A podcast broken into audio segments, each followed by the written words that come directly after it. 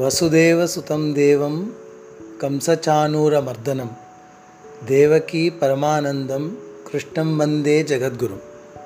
இதுதான் நம்மளுடைய முதல் ஸ்லோகம். இந்த ஸ்லோகத்தில் பார்த்தோம் அப்படின்னா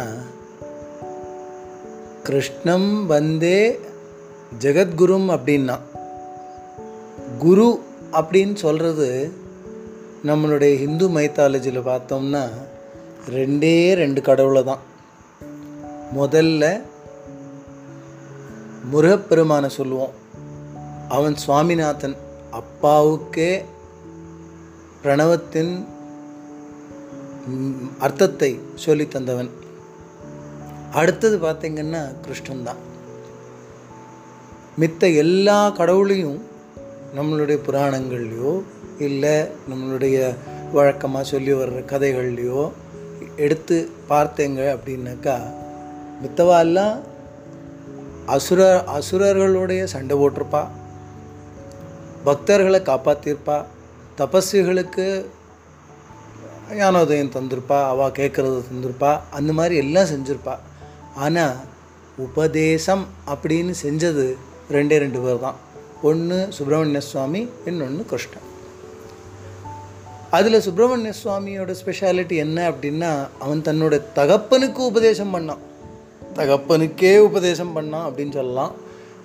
அந்த உபதேசத்தினால தகப்பன் சுவாமின்னு பேரை வாங்கிட்டு சுவாமி மலையில் போய் உட்காந்துட்டான் ஆனால் கிருஷ்ணன் அப்படி கிடையாது.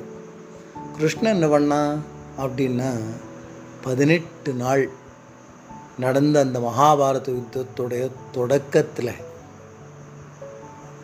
அர்ஜுனன் ஆனவனுக்கு மனசில் இருந்த கிளேசங்களையும் பயங்களையும் சந்தேகங்களையும் சவால்களையும் கேட்டு அதுக்கான விளக்க உரைகளை தந்து அவனுக்கு ஒரு நல் வழி காட்டி அவன் மூலமாக அந்த பகவத்கீதையை இந்த உலகத்துக்கே உபதேசித்தான் அந்த பகவத்கீதையை பற்றி பேசுகிறதுக்கு முன்னால் நம்ம ஒரு சின்ன விஷயத்தை கவனிக்கும்.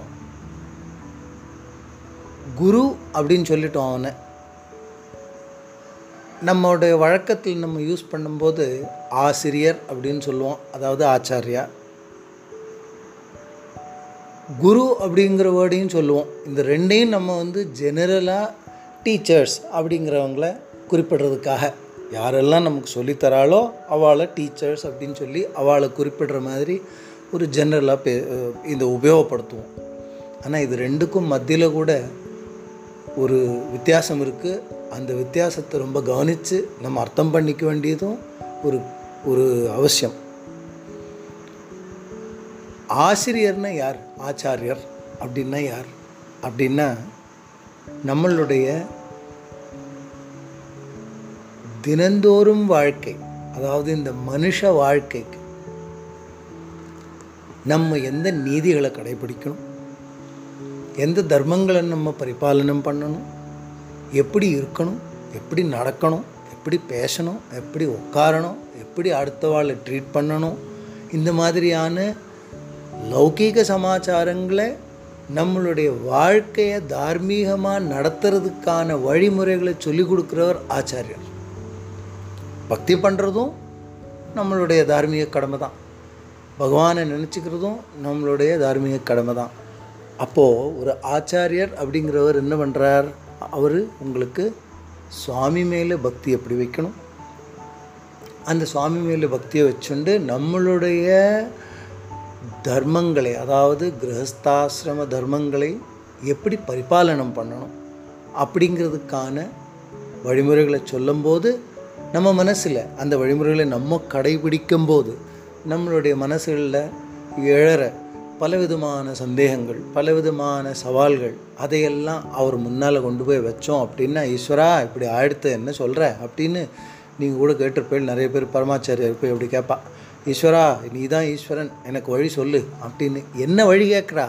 அவளுடைய தார்மீகமான வாழ்க்கை அதாவது லௌகீகமான வாழ்க்கையில் வர்ற தர்ம சங்கடங்களை அவர் முன்னால் வச்சு என்ன வழி சொல்லு அப்படின்னு கேட்குறா. அவர் அதுக்கு தகுந்த மாதிரி ஒரு உபதேசத்தை பண்ணி அதிலிருந்து நம்முடைய மனசு தெளிவாகி நம்மளுடைய வாழ்க்கை நடைமுறைகளை மாற்றி மாற்றிக்கிட்டு அதுக்கு தகுந்த மாதிரி நம்ம நல் முறையில் தார்மீக முறையில் வாழத் தொடங்கிறதுக்கு தான் அந்த ஆச்சாரியருடைய உபதேசம். அப்போது மட்டாதிபதிகள் இருக்காங்க. இன்னும் பல பெரியவா இருக்கா அவளுக்கு அவளோ எல்லாம் நம்ம ஆச்சாரியா அப்படின்னு சொல்கிறதுக்கான அர்த்தம் வந்து இதுதான். அந்த ஆச்சாரியர் அப்படிங்கிற ஒரு சப்தத்தை அர்த்தம் பண்ணிட்டு அடுத்த சப்தம் குரு அப்படிங்கிற இதை பார்த்தோம் அப்படின்னாக்கா குருங்கிறது யார்? குருங்கிறவர் வந்து இந்த வாழ்க்கை அதாவது மானிட வாழ்க்கை நம்மளுடைய லௌகீக வாழ்க்கையை தார்மீகமாக நடத்துறது மட்டும் கிடையாமல் அப்படி நடந்து அதற்கும் மேலே ஒரு படி போய் அந்த ஸ்பிரிச்சுவல் எலவேஷன் நம்ம சொல்கிறோமே மோக்ஷம்னு சொல்கிறோமே முக்தின்னு சொல்கிறோமே அதை எப்படி அடையிறது? அப்படிங்கிறதுக்கான வழியை காட்டுறவர் தான் குரு.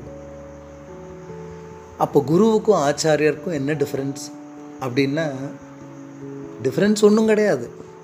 ஆச்சாரியர் அப்படிங்கிறவர் அந்த தார்மீக வாழ்க்கைக்கு அதாவது லௌகீக வாழ்க்கைக்கான தர்மங்களை எல்லாம் சொல்லி ஒரு ஸ்டேஜ் வரைக்கும் நம்மளை கொண்டு வந்து வச்சுட்டு அப்புறம் அவரே குருவாயிடலாம். அதுக்கு மேலே அவனை பரந்தாமனை எப்படி போய் அடையிறது? அந்த மோட்சத்தை எப்படி அடையிறது? செல்ஃப் ரியலைசேஷன் சொல்கிறோமே அதை எப்படி அடையிறது? அப்படிங்கிற அடுத்த கட்டத்தையும் அவர் காட்டி கொடுத்துடலாம். இந்த தார்மீகமான லௌகீகமான வாழ்க்கையில் இருக்கவாளுக்கும் அவளுடைய பக்குவத்தை அறிந்து அதுக்கு தகுந்த மாதிரியும் அவள் வந்து அந்த ஒரு வழியை காட்டிடலாம். அப்போது லௌகீக வாழ்க்கைக்கும் நமக்கு சொல்லி கொடுத்து அந்த ஆன்மீகத்தில் முன்னேற்றம் அடைஞ்சு முக்தியையோ செல்ஃப் ரியலைசேஷனையோ நம்ம எது வேணாம் எப்படி யூஸ் பண்ணுறோமோ அதை அடையிறதுக்கான வழியையும் ரெண்டையுமே அவர் சொல்லி கொடுத்துடலாம். யார்? ஒரு ஆச்சாரியர். அப்போ அவர் குரு ஆயிடுவார். எப்படி வாழணும் அப்படிங்கிறதோட நிறுத்திட்டு நம்மளுடைய வழிமுறைகளை அவர் கடைபிடிக்க சொன்னார் அப்படின்னாக்கா அவர் ஆச்சாரியர். அதுக்கும் மேலே அடுத்தபடி வழிகாட்டினார் அப்படின்னா அவர் குரு. இந்த ரெண்டு விஷயத்தையும் ஆச்சாரியர் குருவுக்கான மீனிங்கை நம்ம தெரிஞ்சுட்டோம் அப்படின்னா அப்புறமா நம்ம கிருஷ்ணனை பார்த்தோம் அவனுடைய பகவத்கீதையை பார்த்தோம் அப்படின்னா நமக்கு தெளிவாக ஒரு விஷயம் புரியும். கிருஷ்ணம் வந்தே ஜெகத்குருன்னு நம்ம சொன்னது அவன் இந்த மானுஷ வாழ்க்கை அதாவது வெறும்னா ஒரு போர் ஒரு அப்பா தம்பி த அண்ணா தன் இவாக்குள்ளே ஒரு தகராறு அதை வந்து அவன் தீர்த்து வைக்கிறதுக்காக இந்த ஒரு உபதேசத்தை பண்ணான் அப்படின்னு கிடையாது. அந்த உபதேசம் மூலமாக அர்ஜுனுடைய மனதை திறந்து அவன் தன்னுடைய கடமையை மட்டும் செய்யாமல் அந்த நிர்குணமான அவனுடைய அந்த பரம்பொருளை அறிந்து அவனுடைய அவனுடைய இதிலேயே லயித்து அவனுடைய ஒன்றாகி அப்போது அவனையே அடையும் பாக்கியத்தை உரு உருவாக்கி கொடுக்கிறது தான் அந்த தாத்மிகம். அப்போ நம்ம வந்து இந்த லௌகீகமான ஒரு யுத்தத்தை நடத்துவதன் மூலமே அவன் தன்னுடைய முக்திக்கான வழியையும் தெரிஞ்சுக்கிறான் இந்த கீதோபதேசத்தின் மூலமாக அப்படிங்கிறத நம்ம அர்த்தம் பண்ணிக்கணும். அதனால தான் கிருஷ்ணனு குருன்னு சொல்லிட்டோம். இந்த விஷயத்தோட இந்த சின்ன பேச்சை முடிச்சுக்கிறேன். அடுத்த கட்டமாக நம்ம கீதையை பற்றி இன்னும் கொஞ்சம் விழாவரியாக பார்க்கலாம். வணக்கம்.